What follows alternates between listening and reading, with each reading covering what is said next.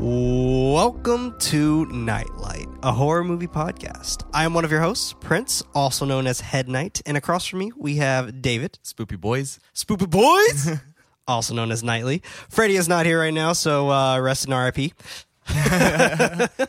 but we are a group of knights with an absolute love for film and a passion for horror. This is a podcast that takes a different horror film to break down and discuss the ultimate question why horror? So hit the lights, sit back, and let the darkness envelope you.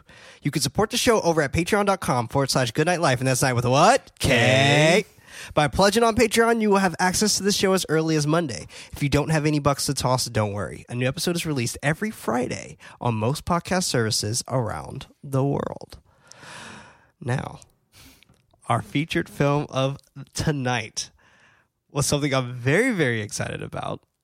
But I'm glad I made it for this episode. I am too. I'm glad I didn't miss this one. I'm I'm really glad you didn't miss this one because this is officially Black History Month, mm-hmm. right? This is and honestly a month that I'm very very excited about. This is the first time I personally am doing something to release to the world on Black History Month, so this is a pretty big deal for me personally. But this is Black History of Horror.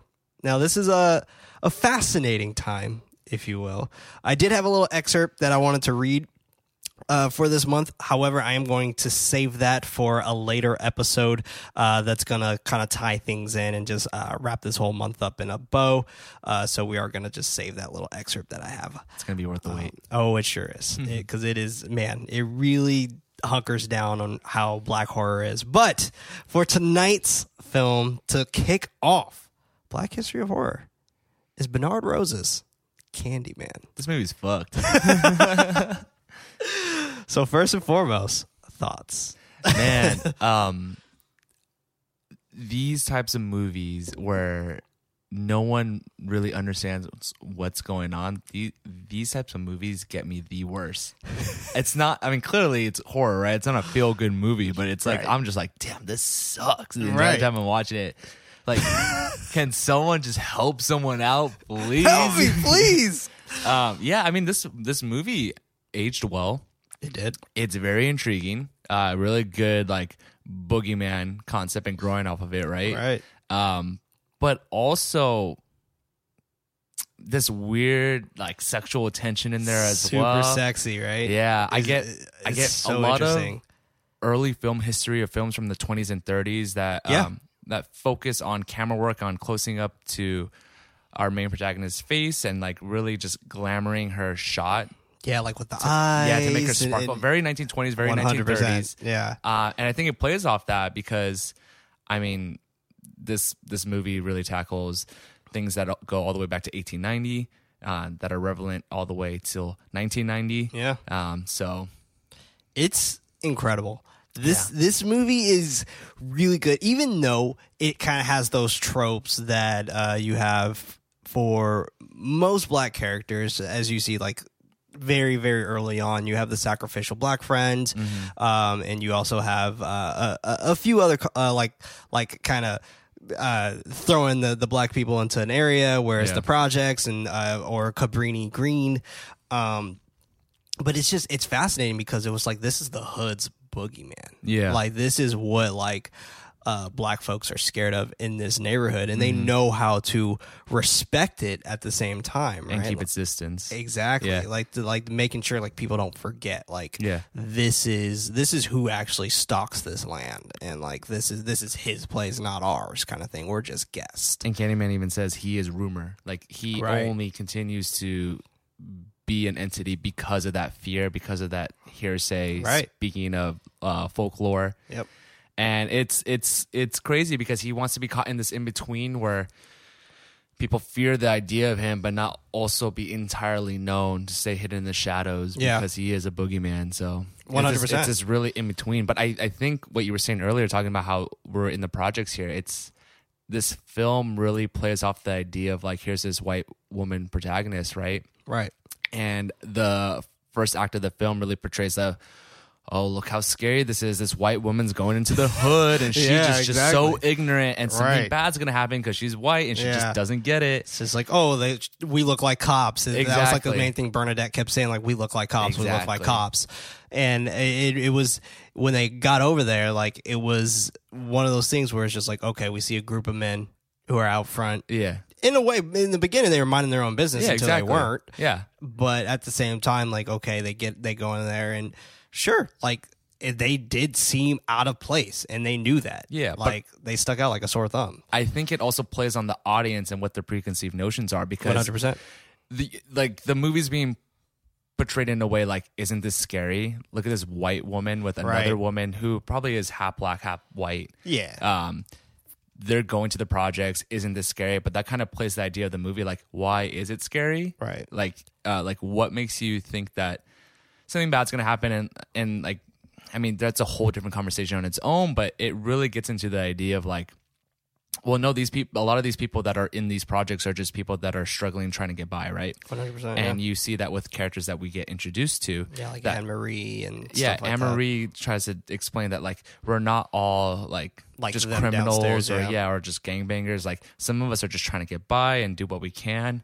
So Yeah. with that being said, it, it really plays on the audience that probably gets that fear of going like, oh man, that fear suspense. Like two women are just in the hood Yeah. and they have no idea what they're doing there. Yeah, and it's and like granted that whole situation made us feel a little nervous for them, sure, because they they were doing something that they both weren't used to. Yeah. Right? I mean, and they came from a good place. They they weren't trying to exploit these group of people. Well, Yeah. in a way, they I kind of they kind of were because of they were Helen- going there. Yeah, Helen, Helen had was like such a white she was- woman. exactly. Straight she up was walking super through determined. with her camera. Just Yeah. like, I don't care. I'm just here to do my work. So Yeah. oblivious to everything. And then you see Bernadette. Yeah, who's Bernadette actually watching her back. Yeah, Bernadette had this uh, demeanor on her face where it's like, yo, like the people here are gonna know that like I don't really understand the culture here, and they're gonna see Right. right, through me, and I'm Yeah. scared because they're gonna like they're gonna see us as as weak, and Right. they'll probably try to take advantage of that. You see that fear kind of bestowed off on her face, but again, they they aren't really messed with. Right. Yeah, no, definitely not. And like they they don't follow them too far. Like Yeah. they don't follow them up the stairs or anything like that. They do they do the whistle thing and Yeah, yeah. tell them like, oh, the cops are here and blah blah blah. But at the same time, like uh, the way even Bernadette felt in this whole situation and things like that, like she kind of still had those annotations of like like oh hell no, I'm not going in there. Yeah. Like no, fuck that. Like Yeah, yeah, yeah. you go, I won't go. Honestly, like uh, her whole attitude, it was kind of like how I was feeling when I was watching the the, the film. I was like, only white people would do this shit, right, right? Yeah. exactly and, and that was that was so interesting like to see that uh that uh notion of Yeah. that for sure because it, it was even uh this movie was uh filmed by an english man Mm-hmm. And he because the way it's per- perceived like you could tell that like okay yeah i i could tell that this is filmed by a white man because Yeah. you, you do get like uh certain vibes but at the same time like you can also tell that he kind of did do his homework Yeah, because Chicago's a fucking rough place. Mm-hmm. Like it's not it's not a place that you are going to be able just to frolic in the South Side and Yeah, and, yeah, yeah. and not get looks. Like it, it, it is a rough place. It is it is a place that you do have to kind of watch your back and things like that. Yeah, but I mean, for '92 too, they're also like building off of like gentrification and how 100%. like Yep. you know the city just made some slight alterations just to gentrify certain complexes and Right. and in reality in the beginning of the film they really go into it like this is the same building that's in the projects as they just spice it up and Exactly. made it look nicer. Yeah, and it's just on a different side of the city. Exactly. That's the only difference. Right. It's just I mean, honestly, it's it comes down to like Because it's the same architect and everything. They said. Yeah. Yeah. The the city, I mean, this is again, like I just said earlier, a whole different conversation, but the city has constructed a way where uh certain group of people go on one side of the tracks and the other go on the other. and- Exactly. and that's kind of what this movie kind of plays off too. One hundred percent. But uh, how awesome does fucking Tony Todd look as Candyman? Yo, I love This dude is fly as fuck. Like I love this like sense of being so regal and he kind of I got like Dracula vibes. Like, Yeah. he's he has gone through such a tormenting end in his living Right. life that he had he has surpassed like just moving on or just being a spirit. He has ascended to like something of royalty. In It's insane. A spiritual entity. and the way the way he moves like when you f- even first see him Yeah. like it, it's absolutely it's glorifying Yeah. because like he's in the light and mm-hmm. like he's uh, looking up and it- it's just like He has this majestic like robe on. and he has like this kind of sexy like suavemente kind of vibe to him where he's like the way he walks towards her slowly and he's not running towards her and he's he's very patient and he's very poetic the way and he speaks. mesmerizing her, and she's 100% I got man when I was watching this, I was like, I feel the inspirations that Jordan Peele got from this. 100% When I watch this, I'm like, I see this in Jordan Peele films, and it Yeah. just it's all like making sense and connecting. Because Yep. I've heard in interviews that Jordan Peele was very inspired by this film. One hundred percent. He's so inspired that he's actually producing a new one. Is he doing the new one? Yeah. that's awesome. I can't wait to watch Yeah, that. and it's uh with uh gosh, I want to say his name is Yahya, but uh, he was in Watchmen, and uh, he was also the dad in Us. Oh, Like not the dad, the main dad. He was the dad of uh, the little girl who got taken yeah. in the beginning. Oh, got Yeah, you in that the dad- eighties. in the eighties. Yeah, yeah, yeah. He was that dad. All right. Um, so I I would be very stoked to see him be Candyman because I feel like he would be awesome at it. I think that's coming out this year, right? I hope so. 'Cause, yeah. no major words, but rapping is done. So That's awesome. Yeah, wrapping's all done. Uh, so I am definitely very excited to see more. Nice. Me too. Um, but uh, don't want to take it too far back. But in previous episodes, I did mention uh, and better watch out that Virginia Madsen is the mom. She's also the, the uh, she's also Helen inside Candyman.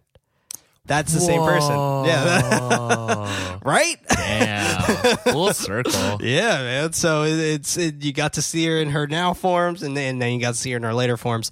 Um, but she was also in like Dune and all that whole other Yeah, stuff. So really she's, quick. she's awesome. Dude, I don't, I don't know what Trevor was thinking going for that college student. Oh yeah, he's done. Helen's Yeah, way yeah. finer.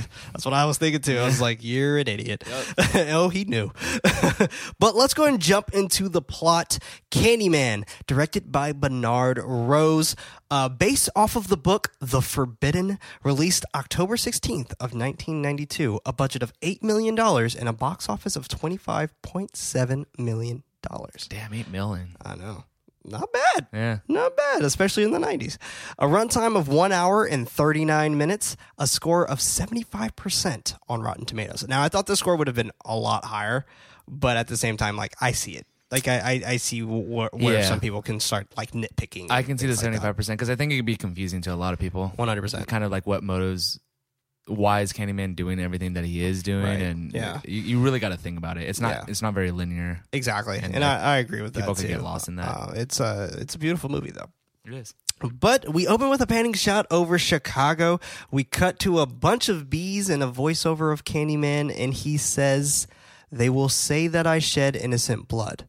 What's blood for it, not for shedding? With my hook for a hand, I'll split you from your groin to your gullet. End quote. All of the bees fly up, and we hear a woman scream while they swarm Chicago. fuck. The, that whole beginning sequence. And Yeah. it's not really a sequence. It's just bees Yeah. and him talking over them. But his voice is just so intoxicating It of is. how velvet it is. Yeah. And it's just, oh God, hearing him talk, like, fantastic. We end with Candyman's last words I come for you, which he says a little bit later in the movie. We dissolve to our protagonist, Helen, smoking a cigarette. She is listening to a story that someone is telling her about Candyman. We cut to a, uh, to the story that uh, that this woman is talking about. A woman named Clara is babysitting for a friend, um, and some dude named Billy, uh, who she finds attractive, comes over. It's not her boyfriend, but it's just some some guy. Yeah. Uh, fun fact about Billy, actually, Billy is uh, Sam Raimi's brother.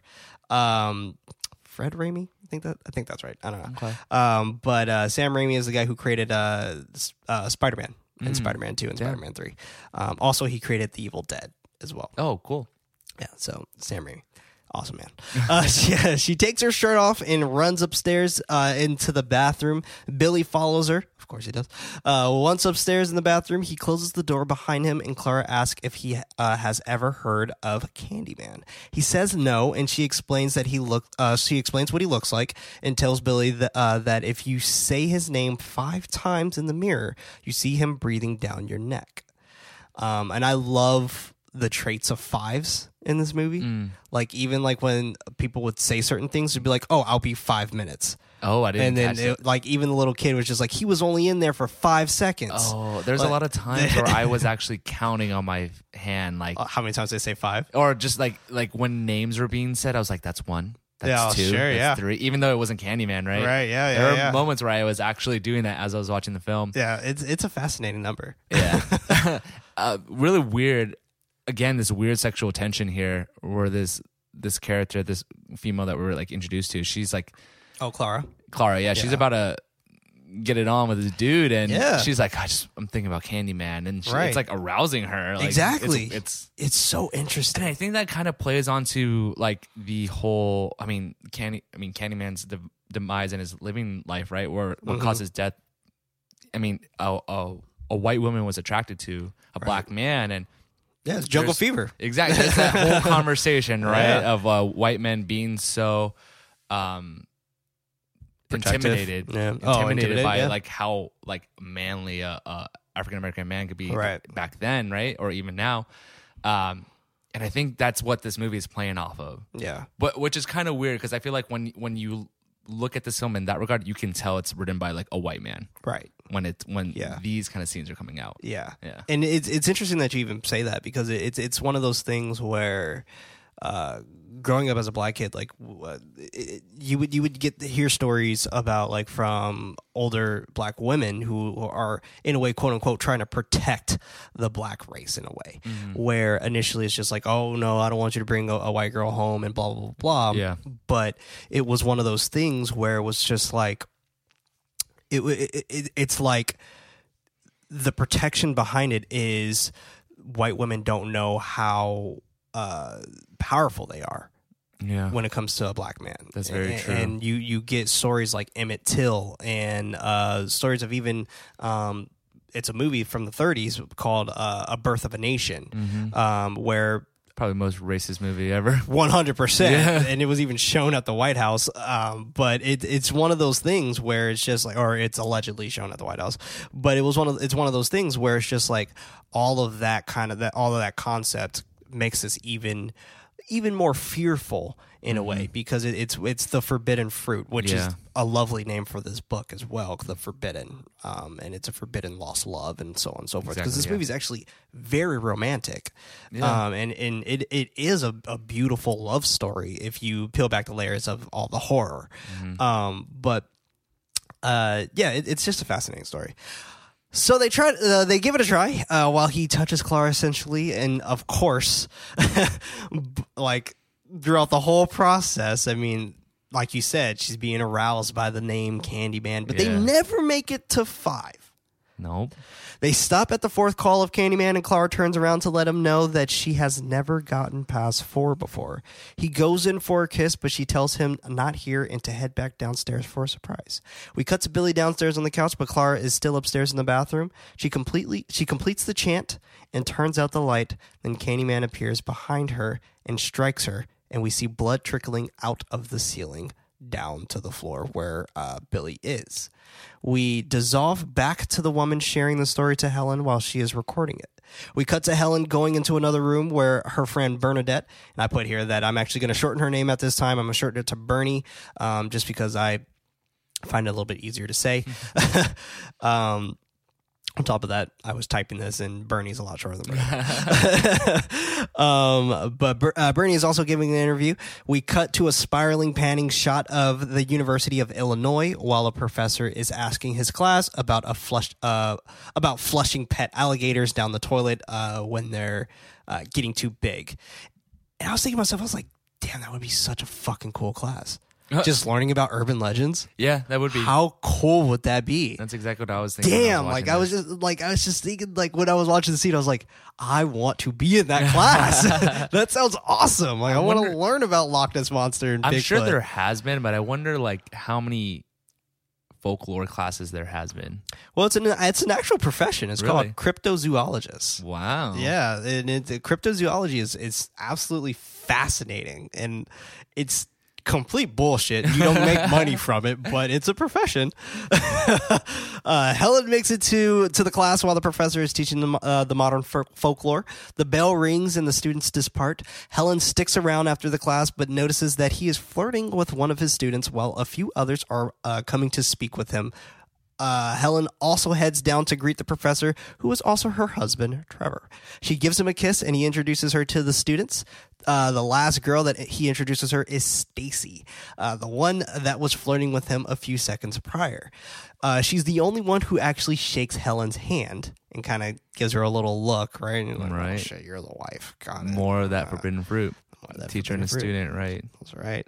I put here this little Beezy has that look on her face. I was like, I will snatch that shit Dude, right yeah, off. she's fucked up. Oh, Fuck Stacy, man. like, all right, You're the home wrecker, and you're like trying to pick a fight over here. Yeah, for real. I was like, bitch. And, I'm like- and then you had the nerve to go. Oh, you know what?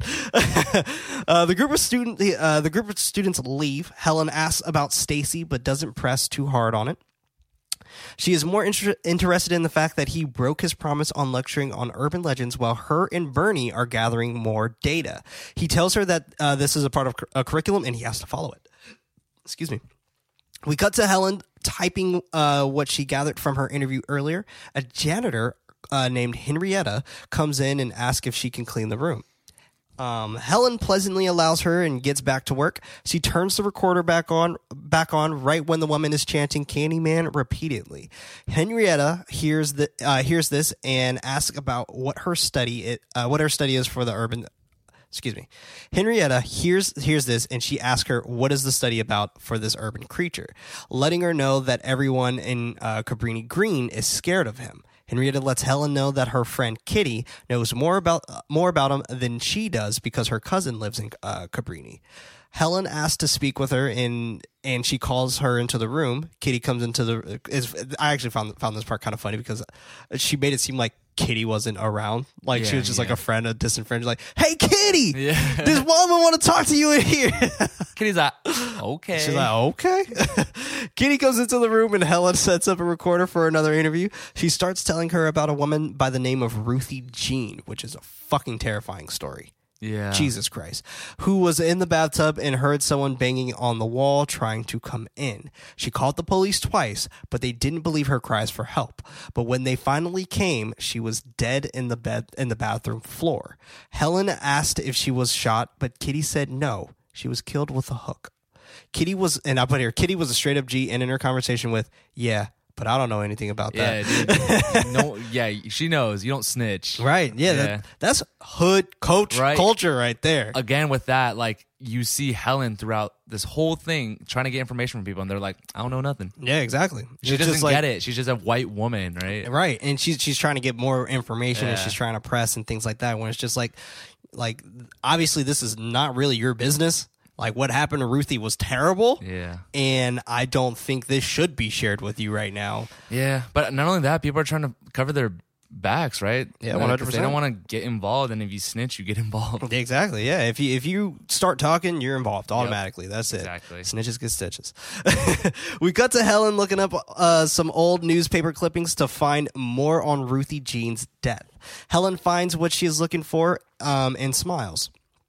Uh, I actually found this pretty interesting. Like the things that she was looking into, like the first the first initial paper clipping that she found was uh, this person who was brutally murdered, and in it said that uh, multiple murders have happened in the projects, and that's what that's what the uh, title was. And then the second one was twenty one uh, have happened, twenty one killings have happened in, inside this, and then she finally got to Ruthie Jean of being Yeah. one of those twenty one killings. and I think this is trying to play up the idea that like when crimes happen in the projects, the authorities aren't really on top of trying to figure out what's going on, right? Exactly. And that's that's a problem today. Even is 100%. ninety two, and before that, it was a problem, and it continues to be a problem. And again, this is where I, I bring up that I, I feel the Jordan Peele vibes because like, or where Jordan Peele found inspiration from this because Jordan Peele is really trying to give a message out, right? Right. He's talking about the things that are still a problem today, and he's interpreting it in horror because of what it means to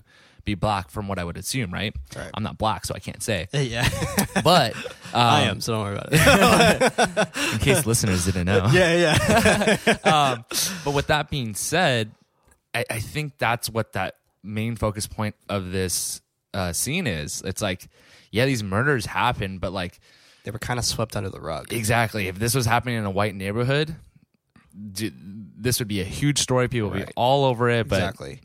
it seems like n- no one cares, right? Right. And it, it, it's interesting because, like, you would assume since Helen has never heard of this happening, mm-hmm.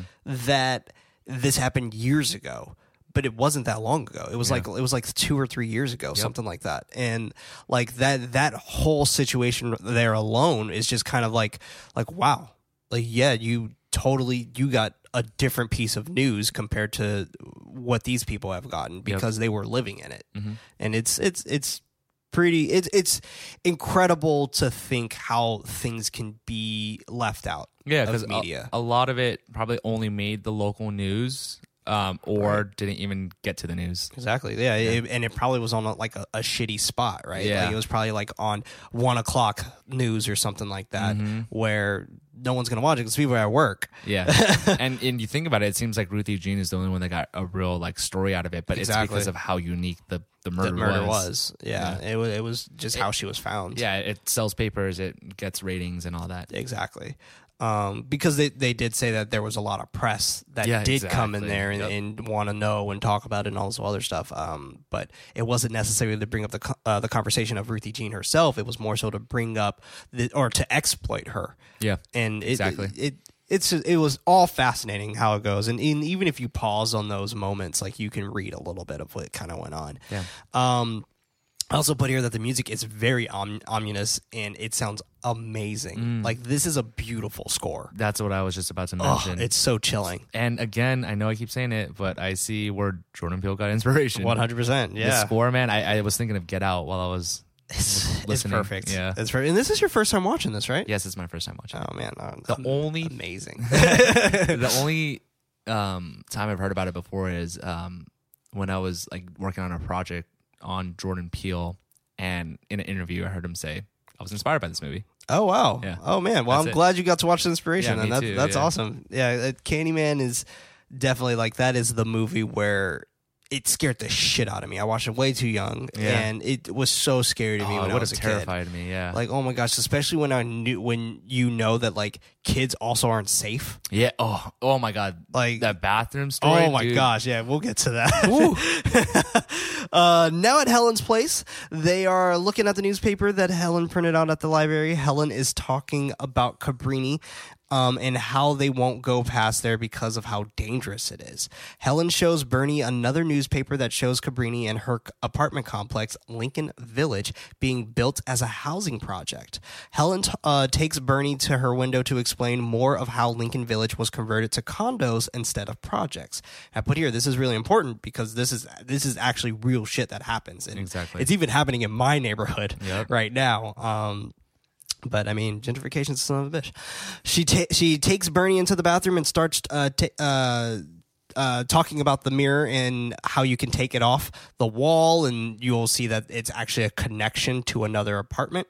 Um, and that's that's how she knew about the pre the other apartment complex across the uh, way there. The only thing blocking Was the Just the- another mirror. Well, it's just the medicine cabinet. Yeah. it's just it's not even like it's just wood That's it. or yeah, ba- you could like push it. drywall. Yeah, Yeah, you could push it, and that's scary. that is scary. Like Jesus Christ.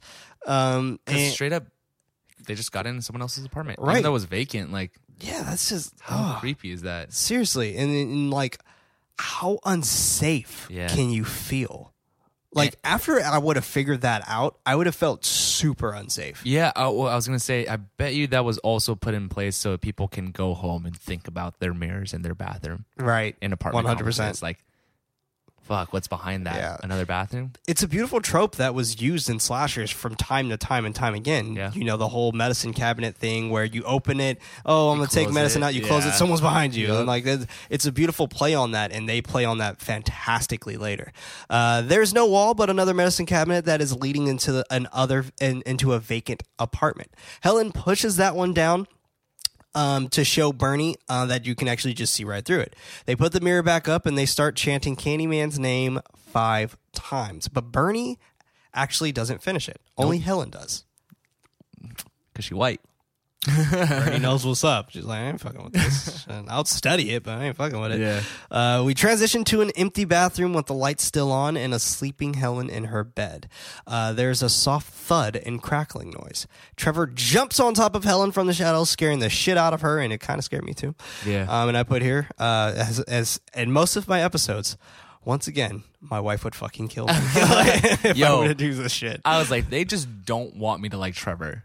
Seriously, Like with the introduction of his character and Dickwad. clearly flirting with his student and playing it off to like, oh, she's just in love with me, right? right? And then this coming home all fucked up, sure, whatever. But then you're like, it's the middle of the night. and Yeah. your wife's clearly sleeping. If not, you heard her cry out your name, kind of scared, and you Right. fucking just and yeah, on and her. then you jump on her. It's just like, come on, dude. Fuck you, dude. Yeah, no, you're you're you're dick face.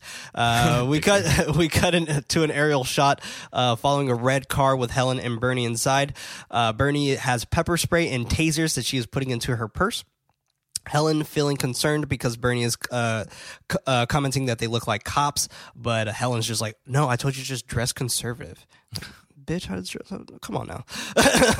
you look like detectives. Stop it. Um, but they push through it um, to get past to get the best thesis out there. And I put here exploiting the hood with their fears. Classic.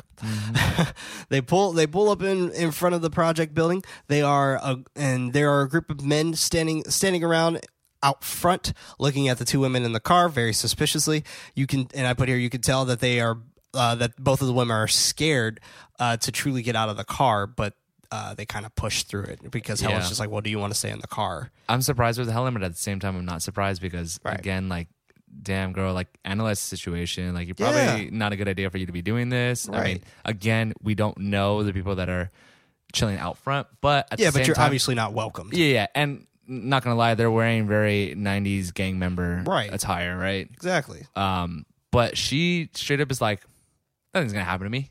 Yeah, she's just, like just- she's like, "I'm not scared." It's very mayonnaise. Yeah, just- seriously. Yeah. yeah, yeah, yeah. I'm just like, you fucking, you're obviously not welcomed here. Like, stop. Helen asks if Bernie would like to wait in the car uh, for her, but she doesn't. They get out of the car, uh, but not before Helen says, "Lock the car." Yeah, for straight up. Oh my! God. It- it- like, at the first half of the movie, I did not like Helen. No, Yeah. not at all. No, no, no. Um, she grew on me though. Yeah, she did.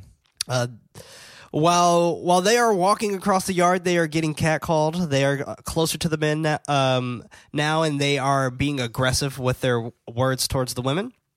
One even comments how they uh, look like cops. They start asking them who they are, uh, who they're going to see. While they are walking up the stairs, one of the men whistles and yells that the police are coming up the stairs. Five oh. zero. Five zero.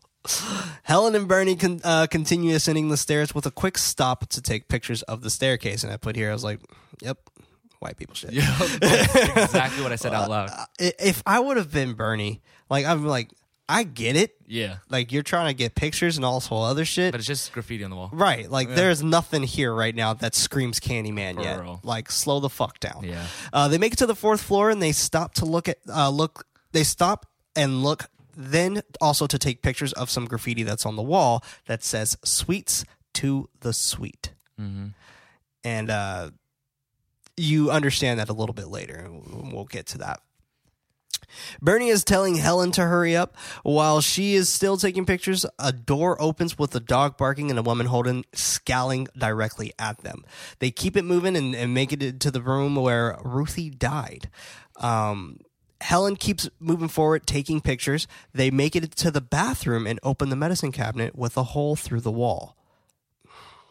Yeah, Helen looks right back at Bernie at this point in time too, and she's just like, like, told you so. Like, look, and Bernie's just like, cool. Like, like, why are we here? yeah, and, and it, it really was asking myself the same thing when they were doing this. Like, what are they trying to accomplish, though? Exactly. They're just here to be here, or Helen wants to be there to be there. Right. Like, So- I, I mean, granted, that is the rumor that Candyman did kill this woman. Yeah. Right. But what are they going to find? Exactly. Like, I- it's just like, what do you expect to find here? And I guess this is the point where um, Helen's disbelief is there, and she wants to like kind of debunk it. Yeah, that's what it feels like. It's weird. She doesn't believe it, or it seems like she doesn't believe it, but at the same time, she wants to find proof or debunk it somehow. But if she wants to debunk it and she doesn't believe it, what is you going there going to accomplish? It's Exactly. very like convoluted. Yeah, and then and then she kind of transitions to it in as uh, what makes you guys scared of this, Yeah. and it's just like it, it- that should have been your main focus to interview these people instead of trying to go there and exploit and go into a dead person's Yeah. house for no f- technical reason except to take pictures of the of the location. When I was watching this, I it was very clear that Helen's motive was not to help the community or figure out No. why this is happening. It was for her own Yeah, this is all in self gain. Yep, self gain motives, and she she wanted a big break for her research. Exactly. She, didn't wanted really- the best thesis out. Exactly. I'm like, okay. Helen takes another picture and starts to take off her jacket to go through the hole in the wall. Bernie is not happy um, that that she wants to do this, and she tries to talk her out of it, but agrees um, into Helen. And I put here this brings up once again the trope uh, that we see far too frequently with black characters in horror. Initially, they are the smart one who are fearful of these kinds of things, but they are still pretty much pushed and treated as the sacrificial black friend. See it a lot in like a lot of slasher films. Yep. Helen heads inside of the hole, and Bernie gives her five minutes. Five. and I put here a great symbolism, uh, calling back to Candyman's, uh, saying Candyman's name five times. While inside, she is taking pictures of her surroundings, going deeper into the other side. Bernie is left in the bathroom, um, and she sits on the edge of the tub, waiting for Helen to come back. She also does use Helen's jacket oh, for real? to sit on the tub. She's smart. I was like, you go, girl. She, Yeah. ain't, she ain't around. Fuck her. uh, Helen makes it to another hole. The camera pans out, and we see that uh, it is uh, in the mouth. It's, she's coming out of the mouth of a black man painted on the wall. And I put here beautiful cinematography. Um, and I paused it, and I just had to look how beautiful that shot was Yeah. of her coming out of the wall. Oh, speaking on, yeah, Yeah. you're right. Cinematography, beautiful. Um, throughout this entire film, actually, like It's really good. we brought it up earlier, the uh, extreme close-ups of Mm-hmm. Helen's face, very 1920s, 1930s s. The helicopter shots, Oh my God. and throughout the beginning of the film, and scattered a little bit around it. Man, really pretty. Very. It's just worth noting. That's it. 100%. They just look good. Yeah, and and just like you said, this movie ages aged Yeah. really well. And it, it's a good touch because I think uh, Helen's car is red. Yeah. And when those helicopter shots are going, you see all the neutral colors of the cars, but then the bright red car of hers. it's it's it's really It- artistically it's done. really really well done. Um, Helen looks back at the painting on the wall. She looks like she is slightly overcome with something, but quickly snaps out of it to see the candy on the ground. Sweets to the sweet. Yep. Um, she goes down to pick it up, and there is a blade inside the chocolate that cuts her finger.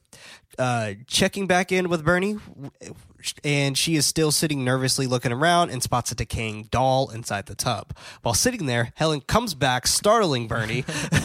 uh, she is letting her know that she ran out of film and she has to go back in, but Bernie is not having it this time and tells her no. She actually put her foot down. Yep. They close the mirror, and there's that lady with the dog from earlier, Anne Marie, asking what they are doing in this room. They let Anne Marie know that that they are from the university working on a thesis and would like to ask her a few questions.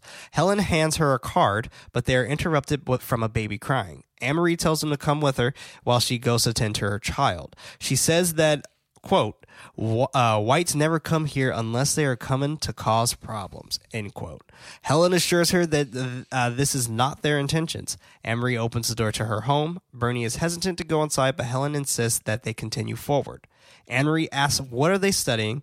Um, uh, then they bond over the child briefly Anne Marie asked if they are uh, if they were here about Ruthie Jean, and sh- uh, she let them know that she actually heard Ruthie screaming through the walls, and she was the one who actually called nine one one, not Ruthie. She called nine one one, but nobody came, and everybody is scared to uh, even talk about what happened to her. Anne Marie says that they are uh, that they are never going to catch quote unquote him. I think it was a good touch when they when Anne Marie mentioned I called nine one one, but no one came Yeah, because that's a that's something that you hear happen a lot, right? If you're 100%. calling from the hood or the projects, right? Like cops won't come, nope. and it sucks. Yeah, Um, they'll take their little time sometimes. Yeah. um, but damn, how tormenting, how scary to hear the screams through the wall, right? When everything's so connected. Seriously, And especially when you hear that how it happened and you're her neighbor right? and you have a child and it's just you. And I think it shows why she has such a, a beefy dog. Right. The dog's there for protection. And there's just there's a lot of like um, environmental storytelling within that. Yeah. So Absolutely. it's, it's spoopy. One hundred percent. Yeah. One hundred percent. And in the way that they tell these stories are very creepy, Mm-hmm. and it kind of reminds me of uh, like those uh, ghost hunting shows, like the initial stories that they kind of start off with Yeah. before they actually start doing the ghost hunting part. Um, that's what the stories kind of kind of remind you of. They remind you of ghost stories, Mm-hmm. and it's, it's it's very fascinating to listen to them. The writing is actually really well done in this movie. Yeah, I have to agree. And Yeah. I think that's a huge part of why it aged so well. And again, it's that it's sticking to the foundation of the boogeyman. Right. It's Exactly. Candyman. Yeah. Helen asks who she is talking about, and uh, Anne Marie simply says Candyman. We cut to Helen at dinner with with her husband and colleagues, including Bernie. Purcell is asking Helen and Bernie how they are how they are doing, but in a mocking tone. Uh, this is actually their uh, their teacher for the master's program. Helen is not amused and says a smart remark to, uh, to him. Bernie jumps in and says that uh, they will have something for him by the end of the week. She starts to let Marcel, or excuse me, Purcell, uh, know that they just went to Cabrini, but he cuts he cuts her off and calls it Candyman Country. Purcell continues by telling them uh, telling them the actual tale of Candyman starting in 1890 and that he was also the son of a slave. His father was a rich man that invi- that invented a device for mass producing shoes after the Civil War. Candyman went to a, to great schools and grew up in a polite society. He was a very talented artist and was commissioned by a wealthy landowner to uh, paint his daughter. They fell in love and the woman became pregnant. The father had Candyman executed. These men chased him all the way to Cabrini Green and sawed off his hand with a rusty blade. They smashed a beehive and smeared uh, the honey from the honeycomb on his naked body, and he was stung to death by the bees that scattered onto his body. They then t- uh, burned his body and scattered his ashes all around Cabrini Green. And um, but here, during the telling of the story, Helen's face was completely fixed in almost a hypnotic state. Yep. Now, here's the thing that makes this story more fascinating they never say his real name. Oh, that's a really good point. How would you know all of this story without not knowing his name? Yeah. I mean, it, probably got lost of time, right? Maybe. Or yeah, wow, I never even caught that. Yeah, they never say his actual name, but yet they know his whole life story of him being the son of a of a man who invented invented a mass producing of shoes. If that is a rich person who invented a mass producing of shoes, mm-hmm. you should know his name. Yeah. So I I just harken that back to once again being with the times and him being a black man. That's what I was and gonna bring up as well, Not really mattering at this point in time. Yeah. After the story is done, we cut to Helen taking more pictures um, of the Candyman visual. Uh, she knocks on the door to Anne Marie's, but a little boy by the name of Jake lets her know that she is not here. Helen goes to check the window, but the dog jumps up barking at her. She asks Jake if he knows anything about the death of Ruthie Jean. He tells her that he can't say anything or Candyman will get him. She asks if he is scared of Candyman, but he says that he's not scared of nobody. Like, I ain't scared of nobody Little boy knows. but he tells her that she's crazy for walking around here alone. Helen tells him that she uh, that he doesn't have to tell her anything, but he can show her instead. They start walking down to an area uh, where uh, where a little boy is uh, was killed by Candyman, but they walk past a bunch of trash in a pile where Jake says this is for the party for a bonfire. Or Helen says, "Is this for a bonfire?" And he said, "Yeah, for our party." Um, we find out how that's used later. Yeah. Uh, Jake tells Helen um, that Candyman is inside this restroom. He tells Helen that a little boy was sent across the street because his because his mom was getting fed up with him. We cut to a flashback. Uh, we cut to a flashback, but we go back and forth from it. Uh, the boy who was in the in the bathroom was screaming in pain for his mom. A man run runs across the street to ch- uh, to check on him and make sure that he was okay. The little boy was holding his private parts, uh, where blood was all over all over the place, including the toilet that he was using. What a fucked up scene. Dude, this would have fucking tormented me and terrified me as a kid. And Jake says something like, uh, not worth living with it missing or something. Or if you, that's not something you could fix, not worth living. Not worth living. Candyman cut his dick off Yeah. and threw it in the toilet. Drew it in the toilet. And the bathroom just soaked in blood, man. It, it was, and the kid was screaming bloody fucking murder. Yeah. Like, as he should have been. Yeah. I mean, he's writhing in pain. He's on the ah, ground, Oh, curled oh, up. I'm about to faint. I know, right? like, like it, it, it's it was really hard to watch, but it's one of those things where it's kind of it was super shocking because you're just like, holy shit, they sh- just showed this right now. yeah. Like, and like they, they did not have, they had zero fucks. They were going for that factor right Wait, there. What sucks about it is like, I mean, it's Jake had mentioned the kid was mentally ill, Mm-hmm. and he was um, causing a ruckus in the store Right. across the street with his mom, and his mom was, and he had to go to the bathroom, and his mom was like, "Go across the street, right?" Right. And you just hear screaming and everyone running out, and then mom's freaking out, and this brave dude goes through and try to go check, and he comes out with his hair white. He's just in shock. Yeah. And then you see what happens, and damn, Fucking crazy. that's terrifying. Jesus Christ. Imagine being in that neighborhood, like with the fear of that, right? right. And not knowing who did it. Yeah. And you're just, and it, well, knowing who did it, but knowing that there's nothing you can do about it. Yeah. because everyone in this area believes in Candyman. Mm-hmm. They genuinely believe in him, which is probably why he doesn't fuck with him because they're not going to stand in a mirror and say his name five times because it's an urban legend. It's not worth it. No, for Not them, even for close. them, it's real. It's real Yeah. life. Yep. And it, it's kind of one of those things where, like, if you go into uh, those neighborhoods and things like that, and like people who uh, get shot or are people who are selling drugs and things like that, like th- the news doesn't cover this kind of stuff because one, people don't want to hear about it, but also at the same time, it's kind of like it doesn't happen to them, where it's just like if they see it, they're like shocked, like, oh my god, I can't believe he's he's just passing drugs right now. I just watched a drug exchange, and it's just like, yeah, like for him, that's real. For you, it's an urban legend. Yeah. Exactly. Like, and th- and that's what that's what it feels like uh, for this story.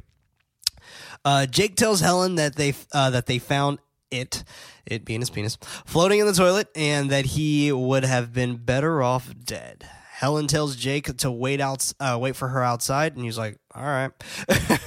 she heads into the bathroom, but covers her nose from the smell. She is uh, taking pictures and checking in, and checking inside the stalls.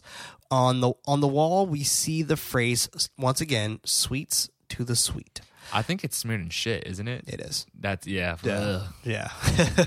we hear the camera go off, but the, the uh, but the Candyman visual flashes in front of the screen. At the last stall, Helen kicks it open, and on the wall there is an arrow smeared in poo, pointing down at the toilet. She lifts the lid with her foot, and there are a swarm of bees inside the bowl. Homegirl's crazy. Real quick on the arrow pointing down, Yeah. like that alone is Yes. fucking terrifying. That's what I thought too. Like that alone, where it's just like it's kind of that dare where you're just Yeah. like, oh, I bet you're not gonna look, oh my god. but it's kind of like saying like, hey, down here. Yeah. Might as well be leading down a hell. Ah, It was fucking insane. Like, like it, it's something so simple. Yeah. It was just an arrow pointing downward. but straight up, if you walked into a bathroom, you saw an arrow pointing down. I'm walking out. It- you're running out, bro. Like, I'm, Like- not, I'm not doing that. Hell no. Like, yeah. no thanks. An And- abandoned bathroom at that, where someone died and had their dick cut off. Exactly. Yeah, and you see, and you know that it was inside of the toilet. The little kid just told you. yeah. So yeah, that's fucking crazy. Um, we cut to Jake outside, and there's a tall man that steps inside, uh, that steps behind him, and he says, Candyman. I was like, oh shit, this is Candyman. Yeah. And we go back to the bathroom, and the door is uh, uh, the door is opened by a man in a black trench coat. Helen says that uh, she is done and that she uh, will get out of his way. Before she can walk past him, he pulls out a hook. A few other men come inside the bathroom. One of the men grabs her from running away. She yells to let her go, and and that they are not being smart because her colleagues know where she is. Ugh. It's just like like they give a fuck. Yeah. Like Straight up, this is one of the scariest scenes in the movie for me because It's terrifying. We all know my fears. If you've been an avid listener, right? Yeah. I I thought girl was gonna get raped. Yep. And I was fucking freaking out. Yep, it was scary. Uh, the man in the black coat walks up to her and says, "says quote I hear you looking for Candyman, bitch. Well, you found him." And then he hits her in the head with a hook. Fucking brutal, man. Jesus Christ, multiple times too. Yeah. multiple times. Like you, they don't show it, but they you hear it. Uh, the men walk out of the bathroom laughing. Jake goes in after um, after they leave to check on Helen. She is on the ground, blood coming out of her head. We cut to a police lineup of, of black men saying the line, quote, We hear you looking for the candy man, bitch. Um, and once again, uh, oh, excuse me, not once again. Sorry, I, I skipped that. Uh, they get to number five, and that is actually Yep. turns out to be the right guy. And she says number five. Once again, the play on numbers. Uh, we get a quick glimpse at the damage that uh, that is done to Helen during the uh, during the lineup. The police sends the men uh, in the lineup out. Helen tells Detective Frank that it was number five. He let her know that that all of uh, Cabrini is on lockdown. Um, Helen asked asked him if if he killed Ruthie Jean. Detective Frank tells her uh, that he did, and uh, the little boy and the little boy in the bathroom as well. Which also makes me think, like, how long ago was that? Yeah. That so that must have been around the same time as Ruthie Jean because he had to probably been a part of the Twenty One Slangs. A- And this whole like absolution that this detective is like presenting, like, of course he did it. Yeah, When clearly we we as an audience know that he, he didn't, didn't do it. and it sucks. Yeah. But at the same time, this this dude's like doing bad shit, right? Right. Because it's, it's one of those things where, like, in the back of it, what would have been me if I was Helen in this position? In the back of my head, I would have been like, well, okay, well, what made me so special? Why did I get spared when these other people got slaughtered? That's what I was wondering too. I was like, I was wondering what their motive is, and I feel like um, these guys were just like didn't want her snooping around. Right. Yeah. Because and, I, and I, I think that's what it was because, like, it was it was to kind of teach her a lesson because she this was her second time coming around there. Yeah, but I should have. I I feel like they thought she was gonna die. She was bleeding out on the. She was on the bleeding bathroom out, floor from yeah, the head. yeah, but it wasn't. It still wasn't like a slain like the other ones, like how the other ones were just completely mutilated. Well, it's because he wasn't Candyman. That's right, exactly, and that and that's why I. She was so quick to just be like, "Oh, cool, all right, it was him. There is no Candyman. Problem solved. There we Yeah. go. All the things in my head are just things in my head because that's the same thing. She didn't want to believe it either. her mindset is in, is very reality focused. 100%. In in, a, in the living world with us, if we were to somehow experience something like that, we would probably come to the same conclusion, right? Exactly. But as an audience member, when we know we're looking into this world of horror, we know, nah, you're wrong. Don't be so ignorant. Don't be so ignorant. Don't be naive. Yep. But we cut to Helen coming out coming out to meet with Jake. Jake is mad with her because she lied to him. He tells her that Candyman is going to get him. Helen tells him that he is not real and that a bad man took his name to do bad things. Now with Trevor com- uh, now we cut to Trevor coming home and Helen hugging him. It's a few it's a few weeks now cuz her her eye has healed. She was fucked up. Yeah, she was really fucked up.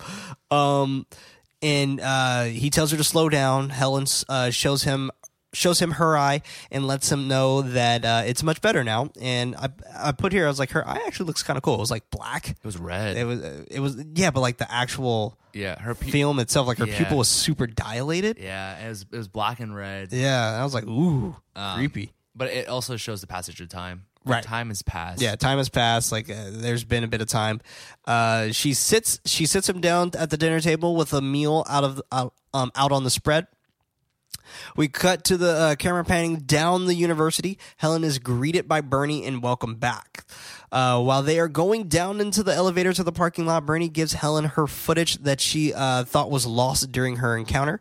Bernie also lets Helen know um, that she has been talking with publishers Helen is uh and Helen's super stoked about this idea. She's like, "Oh my god, we're gonna be on the front page." She and has, like, blah, a blah, blah, blah. She- yeah, dude. she's like, "What? Oh shit!" I feel like she's deliberately trying to be Caucasian as fuck. yes, Like Yes. as an actress. it feels like that. Yeah. And even after this, she walks to the elevator. She's looking at the photos while she's walking down the parking lot. I'm like, yo, you are just so fucking mayo. Like, Yeah, yeah, for real. like your valley for sure. Uh, Helen is walking into the parking lot uh, to her car. We cut uh, to um to uh, a man from like his like kind of his ankles down, right? Like we just see his feet uh, walking towards Helen. She doesn't she doesn't notice yet, um, and puts her things in her car. Then she hears her name being called. Helen, Oh, dude, yeah. It's Helen.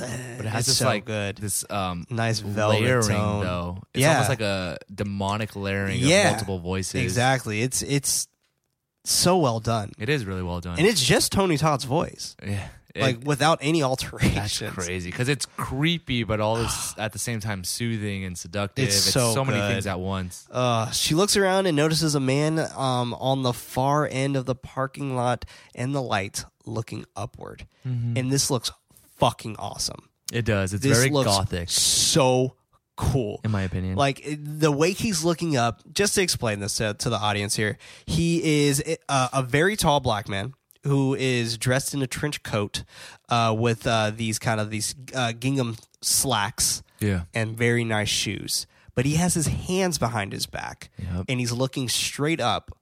And while he's looking up, he has his legs parted outward and it's and he's kind of like tilted to the side a little bit. Very suave. Yeah, super suave, but also off.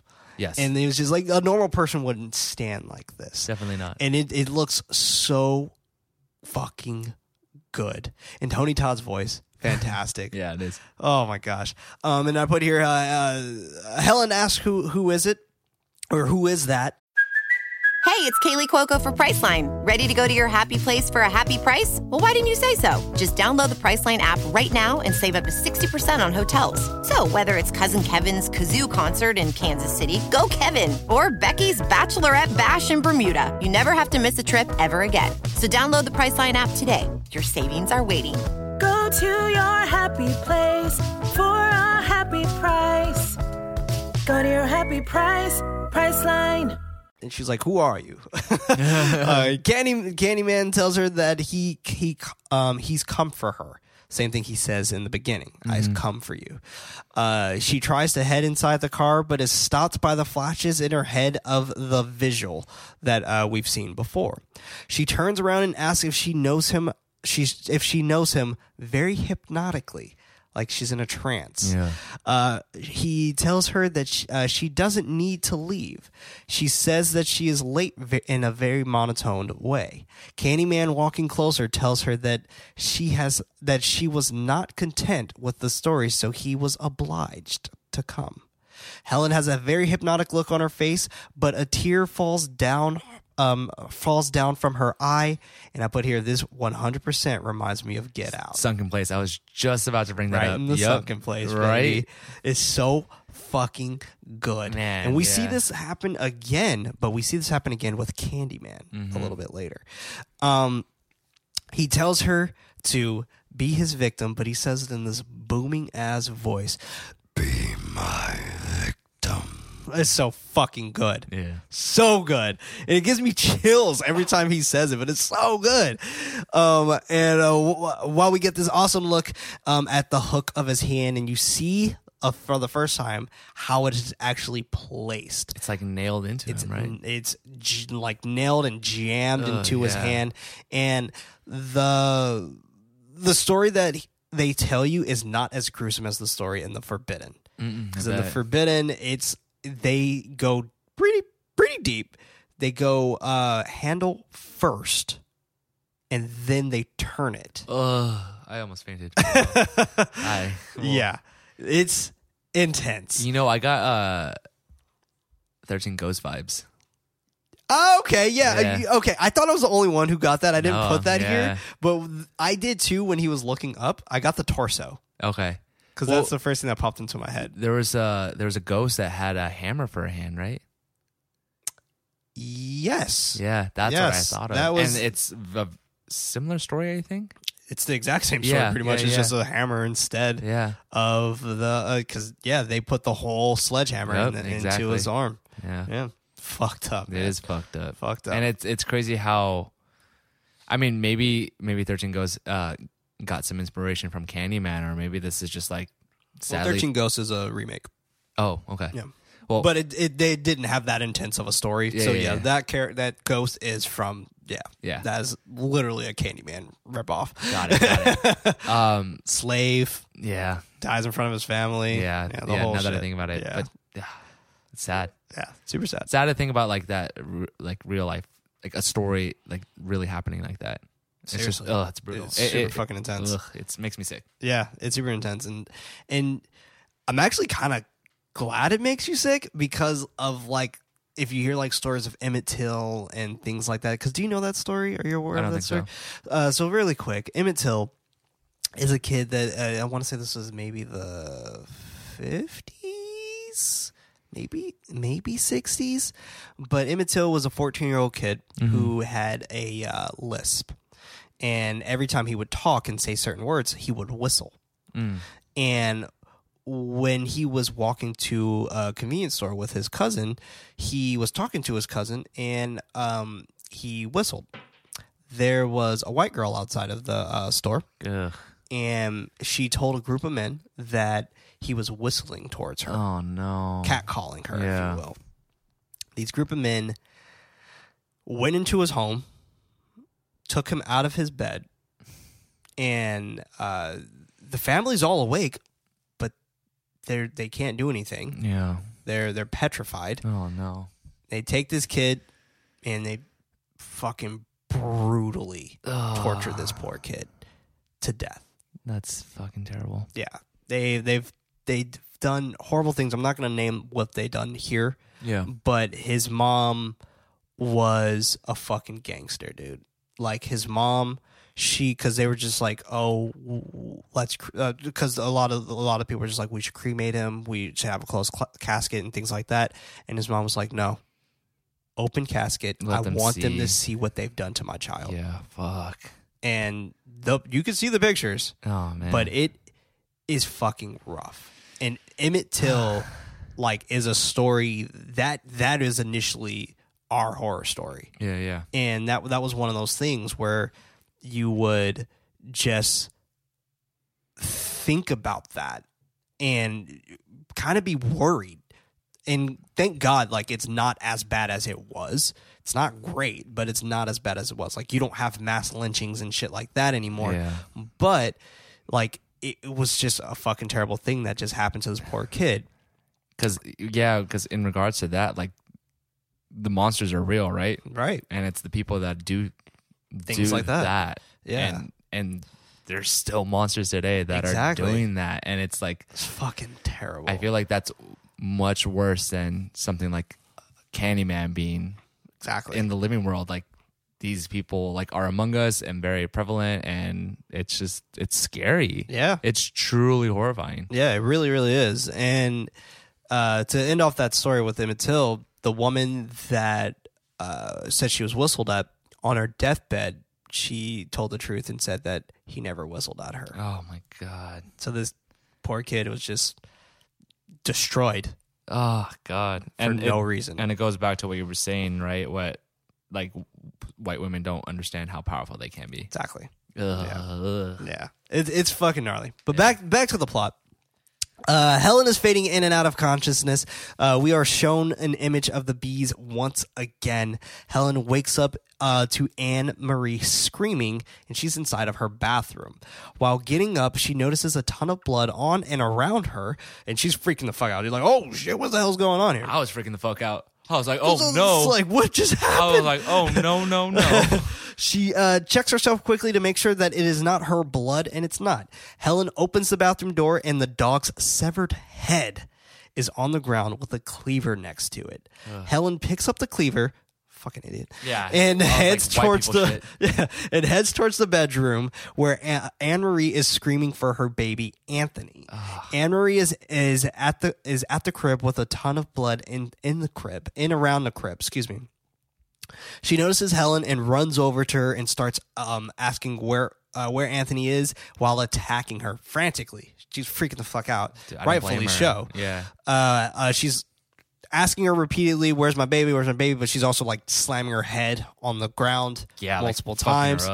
Um, Helen takes a whack at her with the cleaver and hits her arm, and get this kind of awesome little uh, blood spurt. Goes- Yeah. And I was like, "Ooh, cool." When I, when I saw that, I was like, Helen, no. Yeah. You're, no. Done deal, son. Done Yeah. deal, son. That was. I had a, a, a revelation moment at this time. I was like, "Oh, I want to hear it. if they if if the police would have just been a little faster, Oh, yeah, yeah. the tables would have turned." Yup. I thought the tables would Ugh. were going to turn when they busted in. Oh my god! Especially when so the cops are straining her, right? And uh she goes for the knife and goes for Helen and I'm like the cops are going to be like it was her. Yep.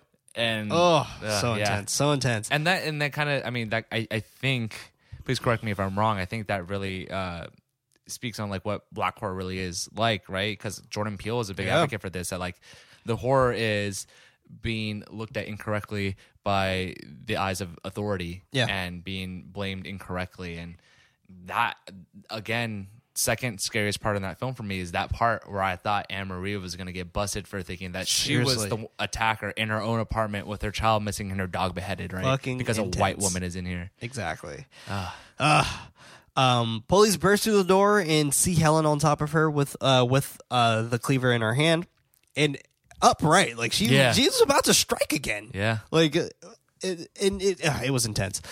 Um, Helen is arrested and uh, taken into custody.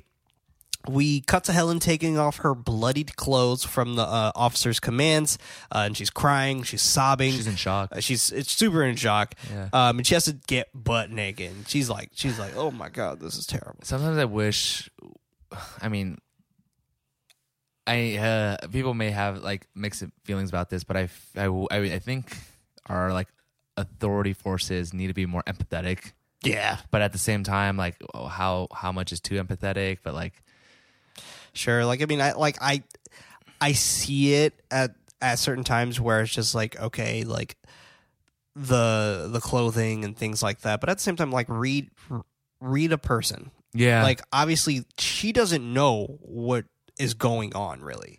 Like, and granted, she could be playing the card as of like, oh, I don't, Yeah, know, and that's- I don't know, I was, I- I'm lying to the cops or I whatever. think that's why um, people that work in this situation tend to be so stone cold. And not Right. only that, they've they've seen a lot of the bullshit. They see a lot Right. of people fake it. Yeah. I mean, don't get me wrong. Like I, I like even is nowhere in comparison close to this, but like in my field of work, right, with customer service, I am it. I am less prone to be empathetic because I've heard a lot of bullshit stories, but Right. I've also like sadly have probably mistaken some stories because I may think it comes off as bullshit, but it's just because I've lost that empathy from doing what I do for so long. right. So I'm sure for like cops and authority figures, like they realize it's better to just not be empathetic at all and just be emotionless. And it Exactly. sucks though because like in that regard, in this case, and for not just Helen but for a lot of people, it's like you're uh, guilty until proven innocent instead of you're innocent, until proven, guilty. Yeah, no, one hundred percent. Helen is sobbing while asking to speak with uh, Detective Frank. We cut to Helen sitting in, in the detective's office, and Frank coming into the room to speak with her. Detective Frank uh, tells her that she is under arrest for the attacking of Anne Marie and uh, potentially the kidnapping of uh, Anthony. Another officer asks where uh, asks her where the baby is, but Helen doesn't know. Helen asks if she uh, could make a phone call, um, but it's actually interesting note here too, where it's just uh, when the officer asked her and she was like, "I don't know," and he's like, "You're sick," Yeah. and I was like, damn, bro, lay off. I should have was like, she's been through a lot right now. for real though, it was just like, "Damn, this cop is like ruthless." So do you okay, let me ask you this. She wakes up in Anne Marie's bathroom. I don't does she have Candyman's like coat over her when she wakes up? I feel like she does, maybe not. She, I don't think it's Candyman's coat, but she has something over. her. yeah. Do you think A she did it possessed by Candyman, B hypnotized by Candyman to do it, or C Candyman did it and place her there just to kind of spin this whole uh, narrative of like a path she's going to follow to end up to be with Candyman to fulfill his goal. That's uh that's interesting. Um, I f- think she actually did it. You think she did it? You think she beheaded the dog and all I that? did. Yeah, I think she did it in, in the state that she was because of all of the blood. Yeah, because it Um, was on her. Yeah, and you know what I th- think it was actually on her. I, you know what? No, I don't. Actually, I don't know what was truly on her, but I think it was the dog's body I oh because all the blood was like all like kind of pooling around her, like she was the one hurt. Yeah, Um, but I'm, I'm not too sure. I, I would have to rewatch that scene again, um, because the dog's body wasn't around; it was just the head. Yeah. Well, yeah, that's a good point. Yeah, because you see the head and you see the blood everywhere, and but then at the same time, I was looking for Anthony's body, right? But it's too. missing. Yeah, it was missing. um, it was. It looked like a body exploded Yeah. in the room. But straight up, it looks like a clean swipe of a thick dog's neck, Yeah. right? Which is scary to think of. I honestly think, um, now that I think about it, I think Candyman did all that, but also brought Helen in kind of like a sire, Yeah, like probably. hypnotized and Yeah. like you're gonna Yeah, you're gonna you're going down this gonna- path with me, so we Exactly. can eventually meet up to the path of I'm immortality. officially conditioning you. exactly. Yeah, like I, I need everybody to, who who To you're turn on you. surrounded with to turn on you. I you. need you to lose hope. in the living world. Exactly. Yeah. Uh, we cut to the apartment and, and the phone ringing, but Trevor isn't home. Um, and it goes to the answering machine.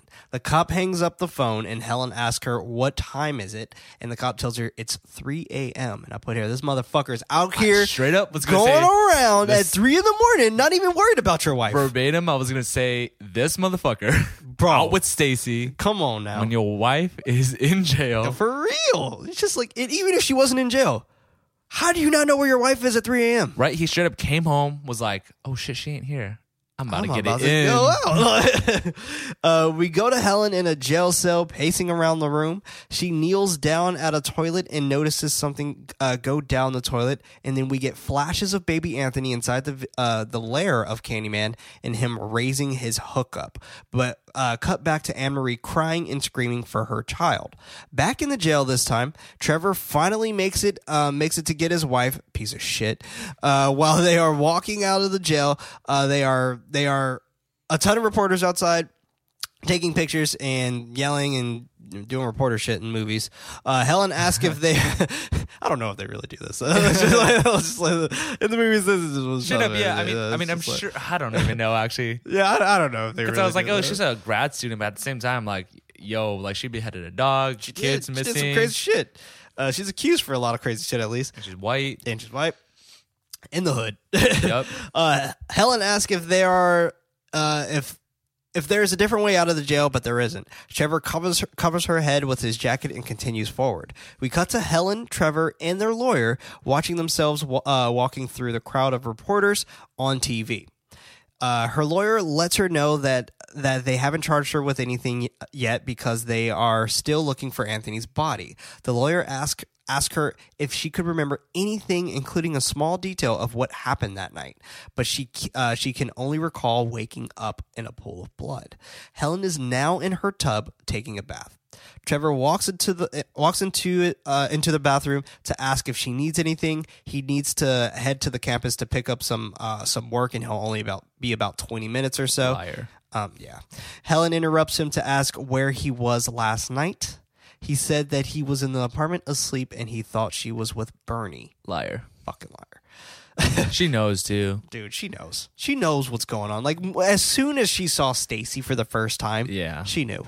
Yeah. But it's just like one of those things where it's just like, okay, I either could be super crazy and be accusation or accusing him, or I could just let this play out and see see if he gets caught up in a lie or whatever. I think, and I think this is where Helen's character is actually written pretty well, where she's grounded in reality. Yeah. Realistically, like we talked about earlier, she's gonna think this dude took up Candyman's name. He's doing crimes, Yep. and you know, and then also in this situation, grounded in reality, you're gonna ask your husband, "Where were you last night?" and hear what he has to say, and kind of you can tell she's analyzing his statements, right, Right. and trying to see catch his bullshit. Yeah. One hundred percent. She goes in. Uh, excuse me. She uh, he leaves her, and Helen uh, gets officially out of the tub to and goes to the kitchen to drink a beer and smoke. Uh, she goes into her bag to check the film that she got from Bernie that day. She goes over the images and stops on the painted face of Candyman for a second, and then heads backwards to an image of her taking taking a picture of herself in the mirror uh, well, sort of. She was kind of taking a picture of the mirror. You just see her reflection of her taking Yeah. the picture. She looks a bit closer and she notices that she can see Candyman standing right behind her through the reflection. Uh, uh, that's enough of that. And then she turns off the projector and starts heading towards the uh, bathroom mirror. Um, and then I put here, these people just love keeping the lights on. Right? Like that bathroom light's always on. Uh, Helen opens the cabinet and gets an aspirin.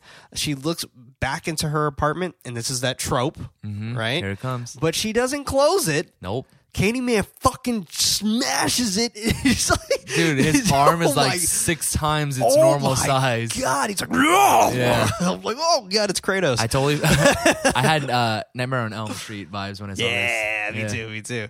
Uh, and I put here this plays very well with the trope of, of closing the mirror and having something uh, being right behind you.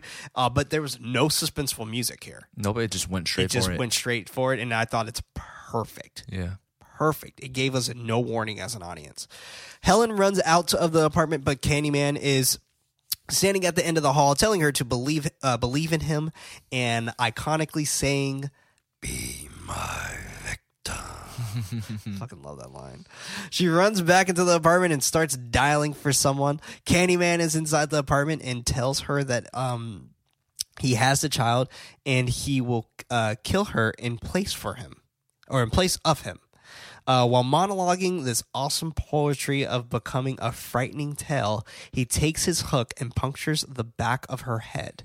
Bernie is at the door and rings the doorbell. Helen is trying to muster up enough enough energy to tell her to get out of here, but to no avail. Bernie is now getting worried and comes into the apartment. The door slams behind her, and Candyman is behind the door. He brandishes his hook at Bernie, and you can hear her screaming in pain. Um, and you also hear him too, with like moaning of how Yeah. hard he's actually killing her. One thing I feel like I got the vibe of every time Candyman claims a victim, it's it.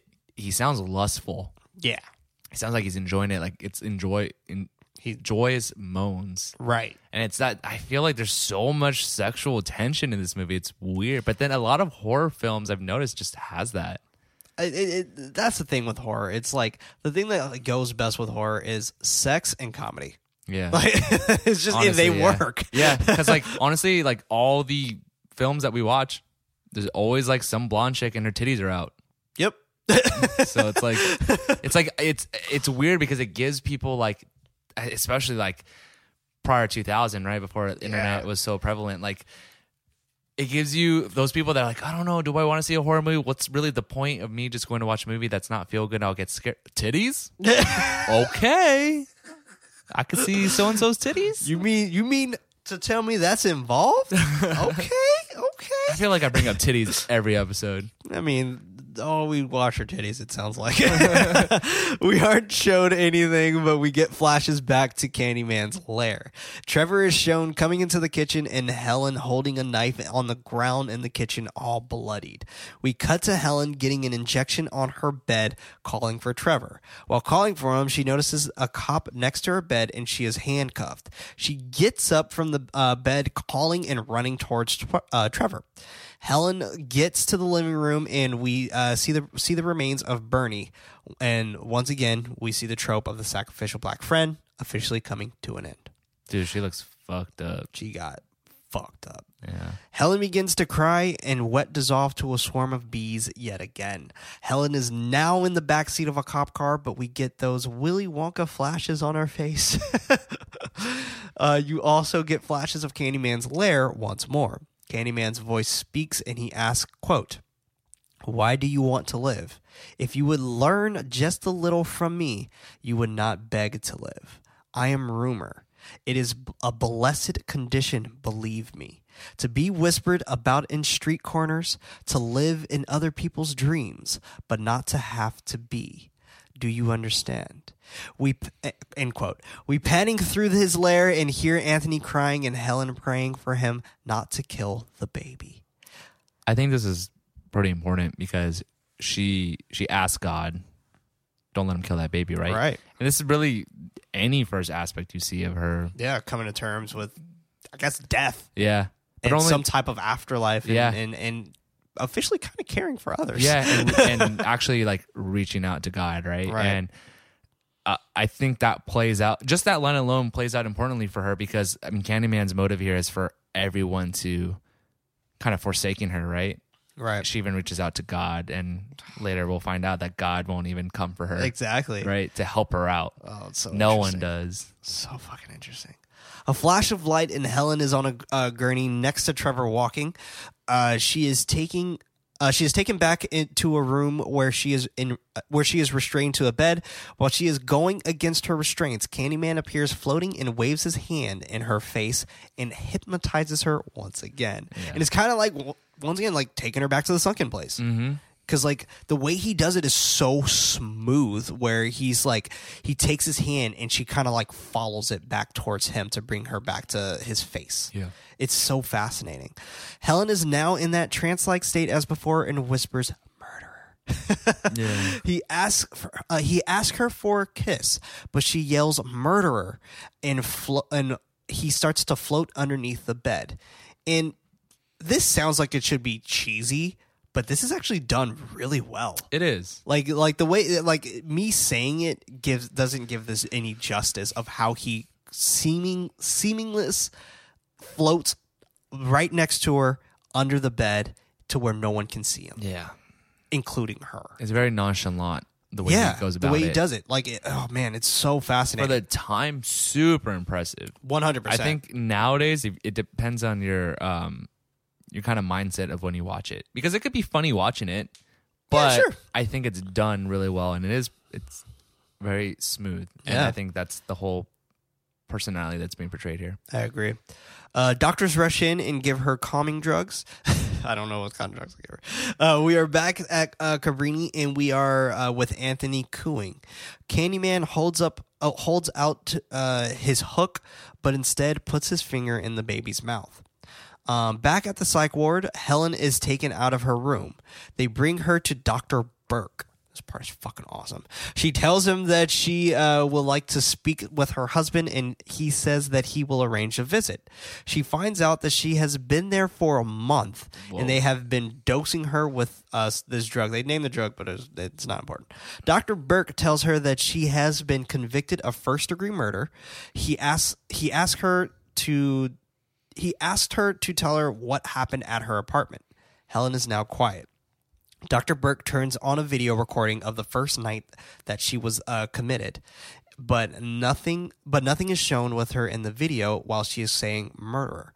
She starts to cry for her friend Bernie and tells and tells Dr. Burke that she is not capable of doing something so heinous. Helen tells him uh, Helen lets him know that she can prove her innocence by calling upon Candyman.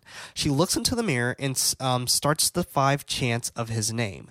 Looking back at the doctor, waiting for something to happen, nothing for a few moments until Candyman not necessarily appears, but starts to stab Dr. Burke and slash him from the groin up Uh, this- to his gullet. The scene elevates so quickly. At this point, so quickly. this is where I'm having so much sympathy for Helen. yeah. I'm like, yo, like a psych wards, man. They they when I see a character in a film uh, incorrectly um, get sent to a psych ward, I just I feel sympathetic. It's scary, and it's. I mean, when it comes to psych wards, and it, it just feels like, and I feel like movies always portray this that it's just like stealing your life from you. It's Yeah. like you are not fit enough to have your own life, so we will tie you down, we will bond you down, we will numb your mind, Yeah. and it's sad Yeah. and for someone to be sent there um incorrectly sucks and you hear that she's been there for a month Not knowing. unconscious Yeah, she's just Yeah. like, what? and she comes to terms with that her friend is gone because it's like as if it just happened for her and then she has a realization that in the film Candyman's not there and she's coming to terms with her uh, mental health and she's Yeah. like even the deepest darkest parts of me like I will not I, I cannot be capable of doing that to my friend. Right. Um, and- Especially for no reason. yeah, and then in an act of desperation, she calls out Candyman in the mirror, and nothing happens, and you just see that sense of defeat. Jesus Christ. And then here he comes. Yeah. And he's, like he slowly emerges up while he's literally taking his hook Yeah. into this man's Fucking brutal. back. Yeah. And he's just like At the same time, I'm like, all- fuck yeah. Yeah, Like- like, all the blood is spattering. And I even like kind of raised my hand where I was just like thinking to myself, like, I wonder in that moment when they die from not believing someone, Right. if they're just like, fuck, only if I would have believed this person. I hope so. like, like hope only so. if I would have believed this person, I would probably still be alive right And now. You know what I was thinking too when Candyman was killing him? I was like, yo, they're gonna come in the room, she's gonna be tied up, and then what are they gonna do? And then he straight up was like unhooks her her restraints. I'm like, oh fuck. Like now they're gonna just be like, You did this. We don't know how, but you did Right. it. And I thought she was gonna put them back on. Right. Straight up, she was like, fuck this, I'm out. Yeah. Because Candyman goes out the window and she follows like Yeah. out the window as well. I'm like, oh fuck! But at the same time, I was like, what are you doing? And I was like, actually, if I was in this situation, I think I would have done the same I, I would have tried to get out." because out they of would have there, just too. drugged me and kept me Yeah, down exactly. and just sent me to jail immediately or something, right? Yeah, they would have found a way to still blame this on me. Yeah. And she she goes savage mode, right? She like straight up knocks on another window, Yeah. alerts a nurse, like, get me inside. And nurse is gonna be like, Well, I gotta get you in here and then we'll figure out. And she's just like, Nah, fuck you. I'm gonna take your, Yeah, your uniform. exactly, And like, yeah. oh fuck. I was like, I'm glad I watched this movie because if I'm ever in a situation where I'm falsely entered in a psych ward, this is what I'm gonna do This if is I what- have the chance. This is what's going to happen. Um, it's interesting to me because I'm just like, why did the, the doctor lock his door? I wonder. Or maybe it's just locked in general because it's a psych ward in case someone gets out and tries to go for a doctor that's Maybe. they have some resentment for, or maybe there's some worse. Yeah, maybe maybe there, there's criminally insane people in there. Yeah, or, or I was gonna say oh, maybe, Oh, maybe he had worse his intentions? are way worse. Hopefully not, because it didn't Hopefully come off not. that way. It But didn't, it didn't. He Hopefully actually not. he actually seemed like he was Genuinely kind of trying to help her. yeah he was trying to figure it out. Yeah. but I think more so just trying to figure out what is her status. Like, is she really fucking crazy? Is Yeah. she mentally Is she- ill? Yeah, or is she schizophrenic, bipolar? Yeah. What's going on? because you can tell like at a point he's like wow this woman is actually well educated she's making sense Like, Right. but there's this video proof of like her not act- making sense. yeah so it's like let's get to the bottom of this because Yeah. people are dying Yeah. After Candyman slays Burke, he tells Helen that she is now um uh, that she is his now, and his congregation will witness a miracle. He undergoes uh, her restraints and flies backwards out of the window like a vampire. yeah Pretty neat. very dracula Um, Helen heads over to the window and starts. Uh, oh yeah, he undoes her restraints. um, and Helen heads over to the window and starts shimmying to another window. She pushes a nurse down and knocks her out uh, to take her clothes. Helen heads to an elevator door and waits impatiently for it to open while uh, cops and guards are running past her. She runs all the way home, hoping that Trevor is home. She makes it to her door, already open, and notices that there's there that her furniture is flipped upside down, wrapped, and Stacy is painting the apartment. this pissed me off Oh my fucking god. Stacy's fucking scared. though. Yeah. She's like, oh shit. she straight up was like oh my god this fucking serial killer is Yeah. here in my in It- my house but it's, it's Yeah, her, house. Oh my god, she is so scared. Um, Helen tells her to get out of her home. Stacy falls slightly off of the ladder and calls for Trevor. Trevor comes into the room and he's just like, "Oh, did you get another boo boo?" Oh, yo really quick stacy's acting is on point here Fuck yeah. She turns around, she smiles like a like your initial like hey oh fuck, Yeah. and then she just starts crying. It's real- immediately. yeah, it's really well really, done. really well done. Uh, Trevor comes into the room and is shocked to see his wife. He tells Stacy to call the hospital, but Helen tells her not to touch the phone. Trevor is super scared at this point, but Helen is a fucking badass and not letting him live this shit down. Trevor tells her that uh, we should call the hospital, and Helen tries to hand the phone to Stacy. Super badass. She's like, "Take the phone." Yeah. Call call call them. I love this. And uh, it was so good. And then she moves over to uh, Trevor and tries to hand him the phone, but he no one's taking it. She then sort of comes to realization of what she's kind of doing and how she's semi acting, and she Yeah. steps away from the phone. Before that, though, she says a great line. She's like, "What's up, Trevor? Oh, Is that's there- right. You look like. Is there something that you're afraid of or scared of?" Yeah. I love that. Fucking great line. Uh, he slowly moves closer to the phone, but Helen lets him know uh, that it is over. Helen leaves and he grabs the phone. We cut to Helen over the river um, and more Candyman VO. He is telling her that they will ab- abandon her, and all she has left is his desire. We cut to dusk in front of uh, in front of Cabrini. Helen heads to Ruthie Jean's room and goes inside the mirror. And the carnage all over the room is fucking just vicious. Like there's blood and shit everywhere Soaked in there. in blood. Like Jesus Christ, he went on a spree. Uh, she goes into the hole uh, where candles are lit and grabs one of the hooks that is on a chain. Up another hole, she looks around a bit further. She shines her light on the wall and notices a colonial painting of Candyman running away from someone. Another image shows him being pinned down and having his hands sawed off by three men. We hear Candyman breathing, and Helen looks behind her to see him sleeping on a table. Helen moves closer to him and raises the hook to stab him. He opens his eyes and she st- and she uh, s- s- uh, stabs him out of fright. She's like.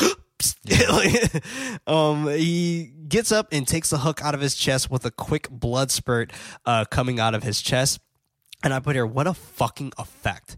Because the way that the sound on the blood, it was like, Yeah. Like, when he pulls it out. oh my God. It's It like, sick. like, oh my God. It sounded like it got sewn back up or some shit. It, It was, was- it was gnarly. fucking cool. It this gave me the realization that he's more of a of a monster than a than an entity, right? Than a spiritual en- entity, Right. Because he's sleeping. Yeah. it's very Dracula. Yeah, very Dracula.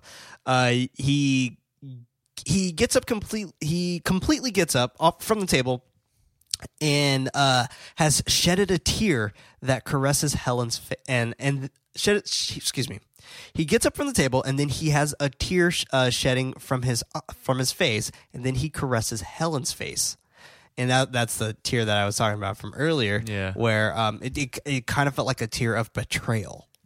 Yeah, I mean, I think we later find out why he gets emotional. Yeah. She asks about the child, and he lets her know uh, that he will not be harmed. He picks her up and uh, walks her to a to a table. Helen tells him that uh, she is afraid, and she's all hypnotic, right? And she's Yeah. all in hypnosis right now. Um, he asks he asks if she is afraid of of the pain or beyond. She says both. He assures her that the pain will be exquisite, That freaked me out. and people will talk about them from years to come. He places her on the table and she clings closer to him. Helen pulls her hand out and she notices bees on her hand. And this kind of brings her back to terms, back Yeah. to reality. Candyman opens his trench coat to show and expose his rib cage with bees inside of his bone structure. He has bees coming out of his mouth, dropping onto Helen's face. He kisses her while they have the bees swarming all around him. Uh, Candyman lays Helen down to rest. He heads over to Anthony and says that it is time for a new circle while picking him up. We we cut to Helen waking up, uh, trying to get the thought of the bees off of her, but nothing is truly on her. We while wake while walking, she notices that the hook is still on the ground and she picks it up. She continues forward to a wall that says, "It was always you, Helen." Goddamn. She heads over. Uh, she heads over to it, and she sees the image that resembles her. This is what I wanted to bring up. So, I mean, I got I got to the idea that she's a reincarnation of his past lover, right? This is correct. Okay, and that's I love a reincarnation story. I always do. So good. Um, but fuck, I mean, it makes sense. Like you, Right? you really need to understand that aspect to really bring the movie full circle One hundred percent. to understand why Candyman is doing what he's doing and why Yeah. it's so specifically different with Helen. Yeah. There's multiple Candyman movies too. Yeah, I've and heard. some some that go a little bit deeper into his lore. Like Oh, okay. Candyman Two goes really deep into his lore, which is fascinating. Um, Candyman says that it is always her, and we can hear Anthony crying.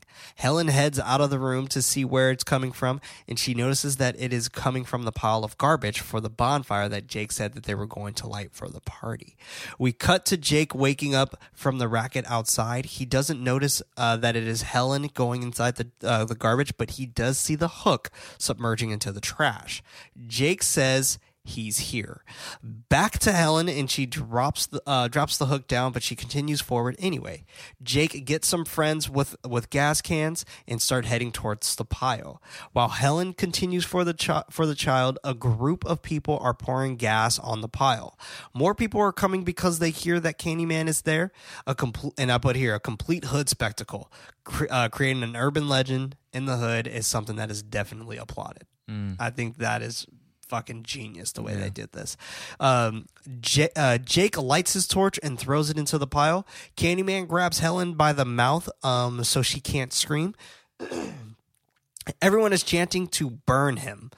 Uh, Helen gets out of the clutches of Candyman's grip and starts screaming for help, but nobody can hear her. He is telling her that uh, they will die together and be together forever. Helen gets a little glimpse of the destroyed Anne, Marie outside of the pile of trash. She has one more jolt of courage and sets Candyman on fire to try to get to get away from him. While trying to crawl out of the burning wreckage, she is pinned by a pillar that is also on fire. Helen is able to squirm out of the holding, but catches her back on fire while holding Anthony. She makes it out of the wreckage towards the crowd of people. Two people run out uh, with blankets and start putting her out. Candyman is still inside, yelling for her to come back to him, and he doesn't chase her once because he's heartbroken Yeah. again. Yeah. Anne Marie notices that her baby is there and goes down to pick him up. Helen is all types of fucked up right now. She's like fucking hair's Her- burnt off and shit. Yeah. Her head and her back, are burnt off. Fucked. Uh, Candyman is combust. Uh, Candyman uh, combusts, and we hear the sound of bees heading out of the fire. Jake, still convinced that Candyman is is is in there, sees one last glimpse of his burning corpse in the fire.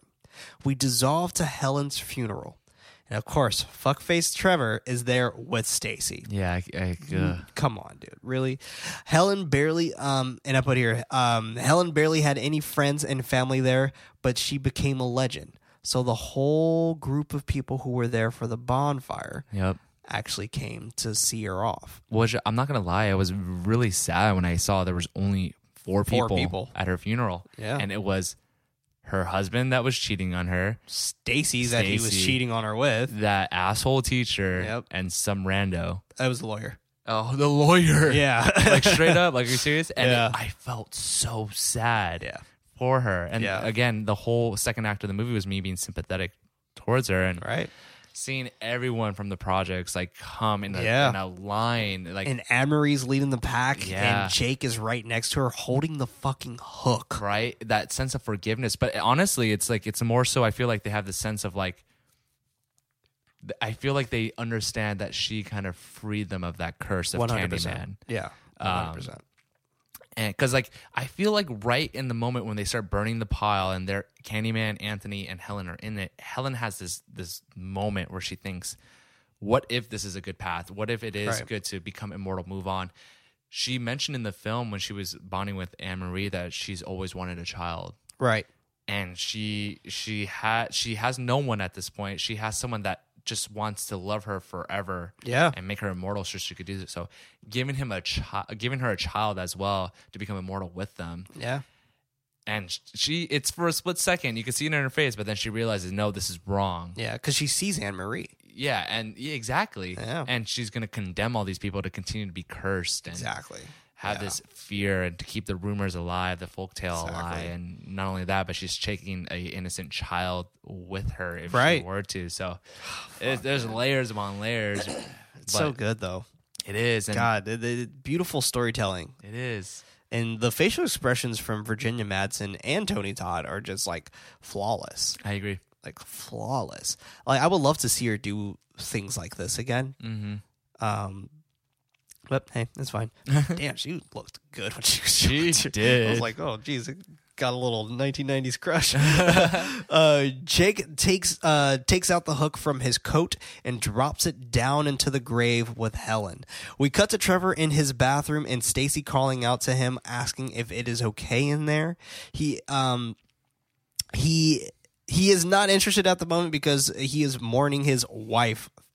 Fucking asshole, man. Yeah, I I mean, it's really guilt, shock, and realizing that his wife is gone. Like, Right. sure. Like, I, I bet he was Like, oh, now you miss her. yeah, I'm sure he was like, sure. Like, I could have just like left her. We could have still been cool somehow, and all Right. this. Like, he just feels bad, right? He's remembering what it was like, the good times. the of good course, that's times. what you do once Once something's gone that you miss. you always remember the good, not the bad. But. I mean, I think he was the bad, but. right. uh, he was a bad thing in that relationship. and Stacy not being empathetic. Stacy Stacy's jealous that he's mourning That he's her mourning death, her, and yeah. like fuck her, right? Exactly. Um, And she was always jealous of her. Yeah. I mean, hey. Uh, Stacy heads back into the kitchen and slams open the fridge out of anger towards Trevor. Trevor is still in the bathroom thinking of his wife Helen, cooking in the kitchen and running and running to give him hugs when he comes home. Yeah, the fucking good life. Stacy is still in the kitchen to please Trevor. Trevor is crying in the bathroom and calls out to Helen. He calls her name a couple more times and uh, then turns off the light Five and times. continues once more, which is the fifth time. Yeah. Helen appears, scarred and all, and asks him, What's the matter? Scared or something? I love it. That's why I brought it up earlier. She said it to him before. she is holding the hook and stabs him from the groin to his gullet. Stacy comes to check in on him because she hears all of the commotion going on in the bathroom, and his and uh, she opens the door, and his hacked corpse is in the tub.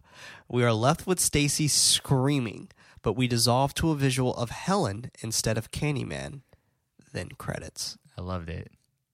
Man, Oh my fucking god, this movie. I gotta add Helen's uh, afterlife design is great. It's awesome. She's pale white, so scarlet red lipstick. Her hair is burned off, but Perfect. I'm Oh. glad they didn't bring her back as how he knew her. yeah, They that brought would've her been- back as how uh how she became a legend. Yeah, she, She- saved the She that turned into a phoenix. Yeah, and she she lifted a curse for a, a giant group of people. Yeah, one hundred percent. It's awesome. I love it. Uh, so I got a, a few facts for us here, and uh, facts. This fucking movie was bonkers to film.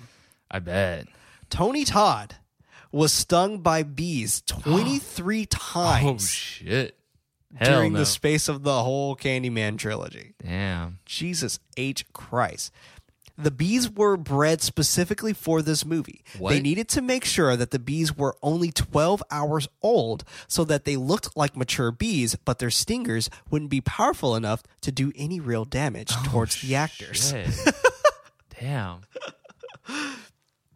Exterior hallway and stairway scenes were actually filmed for a few days in the infamous Cabrini Green housing projects, hmm. though the producers had to make a deal with the ruling gang members to put them in the movie as extras to ensure the cast and crew's safety during filming. Yo, that's pretty cool. Even dope. with this arrangement, a sniper put a bullet through the production van on the last day of filming, oh fuck. but nobody was injured. Damn, a sniper? What? the sniper, yeah, there was someone on the villain fucking sniped him. Holy shit. There was a fact, a Candyman killer in real life who was different to the fictional Candyman. Dean Corll was a serial killer in Houston, Texas area who raped and murdered numerous boys from 1970 to 1973. He would lure he would lure children into his home using candy from his family's factory. So the media dubbed him the Candyman. Dean Corll had two teenage accomplices who actually helped lure the young boys. But when Dean plotted to rape and kill one uh, one of them, they shot and killed him instead. I don't like that one. That one's just scary. Right. Virginia Madsen had to get uh, get up up close and personal with those bees, a fact that al- almost forced her to pass on the role. Quote, when Bernie was first asking me to, to do the role, I said, uh, I said, um, well, I can't. I'm allergic to bees. she told Horror News Network. He said, no, you're not. You're, no, you're not allergic to bees. You're just afraid. So I had to go to UCLA and get tested because uh, because he didn't believe me. Oh. I was tested for every kind of venom. I was far from allergic to wasp. So he said, we'll we'll just have paramedics there. It will be fine. You know, actors will do anything for a paycheck. So fine. I'll I'll I'll be covered with bees. So we had we had a bee wrangler, and we pretty much told us we we excuse me. He pretty much told us uh, you can't freak out around the bees or be nervous or swat at them. Um, it would just aggravate them. They used baby bees on me. They can still sting you, but are, are less likely. When they put the when they put the bees on me, it was crazy because uh, because they have fur. They felt like little Q-tips roaming around me. Oh man. then you have pheromones on you, so they're all in love with you, so they just follow you and think you're their queen. Oh my goodness. I really just had to. I really just had to go into this uh, zine sort of sort of place. This oh excuse me, this Zen sort of place, uh, and the takes were very short. We took the long. Uh, bless you. What took the longest was getting the bees off of us. They had this tiny bee vacuum, which uh, wouldn't harm the bees. After the scene where the bees were all over uh, my face and my head, it took both Tony and I 45 minutes just to get all of the bees off. Oh. That's when it became um, difficult to sit still. It was cool though. I felt kind of like a badass. wow. That's a that's a cool story. It is. Uh, Virginia Madsen was hypnotized and given trigger phrases on set for her scenes with Candyman.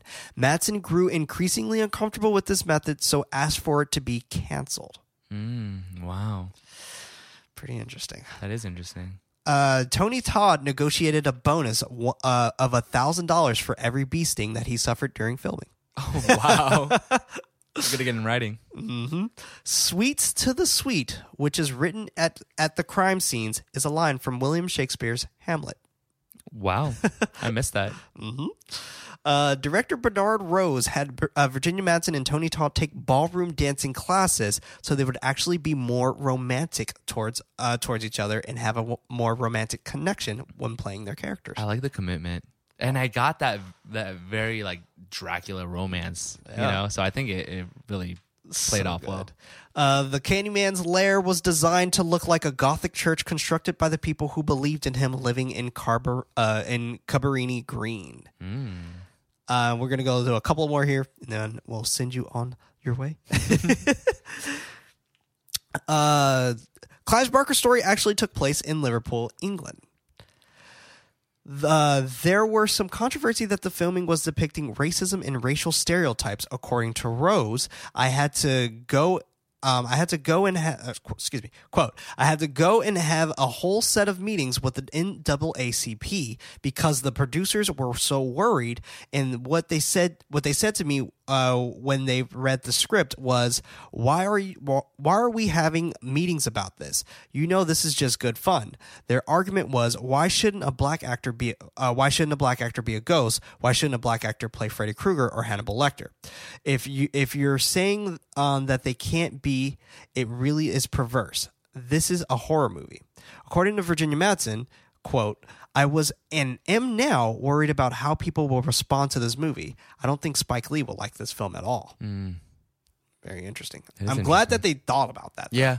Really glad that they It's thought. gla- I'm I'm glad that like snippets of this information like happened. I mean, it's the '90s, but so long ago now. Right, Still, yeah. like you can still hear that about how it went down. Seriously. Um, interestingly, groin to gullet is another Shakespeare reference, but from Macbeth, where it is rendered from knave to the chaps. Made to the chap. Knave to the chaps. Last one here. The Candyman in Clive Barker's original story had been described as an impossible, or excuse me, as an imposing, possibly white man. He is described as having a rather unnatural shade of yellow that is that, of course, adds to uh, his candy theme with an unruly red beard. Super fascinating. I love this stuff, man. I Movie really, facts. really love this stuff. They're Movie fun. facts are fun. Um, You know, fuck it. One more. One more. Th- 'cause One more. This one's interesting. For the scene in which bees fill Candyman's chest cavity, bees were placed in a special body appliance which uh, was filled off stage and strapped to Tony Todd's chest. Utmost care was taken to be gentle in placing the bees properly for the scene and then collecting them afterwards. Can they you imagine really that? took care of those fucking bees. Can you imagine having bees placed all over your chest? Jesus Christ. Oh, No. Yeah. No, Ex- like I. I freak out when a bee's like buzzing right next to me. Like no, like Jesus Christ. But let us know what you think of this movie on Twitter at GoodKnight Life, and that's night with a K. By all means, I want to know what you guys think about Candyman because it's a classic. It's a beautiful movie, and even though it has those tropes in there that are, are definitely a little played out for us black folks, it still is a very beautiful movie and an actual beautiful romantic story. It's a, it's just it's a it's a good movie. This was a good episode. movie. Uh, the next movie that is going to be on our list is The Transfiguration. The Transfiguration is another beautiful story about another uh, project film about a vampire this time. Ooh. It's a very fascinating story, and I'm very excited to uh, get to that one here. But you're right, David. This was a good episode. A great episode. Great conversation. Great Seriously, discussion. 100. percent I'm, glad I made it to this episode. I'm glad you made it to this episode too, Yeah. because this this is definitely, uh, uh, as I said before, this is very important to me. But this was Nightlight, a horror movie podcast. I was one of your hosts, Prince, also known as Head Knight, and across from me we had David, Spoopy boys. Spoopy Boys Out, also known as Nightly. Our efforts to get this show out is not enough. We need your help to spread us out to more ghoulish nights. Rating us with five stars is very helpful, but we would love for you to recommend this podcast to someone who would actually enjoy it. You can further support the show over at patreon.com forward slash goodknight life, and that's night with what? K. By pledging on Patreon, you will have access to the show as early as Monday. If you don't have any bucks to toss, don't worry. A new episode is released every Friday on most podcast services around the world. And remember, everybody, don't forget your nightlight.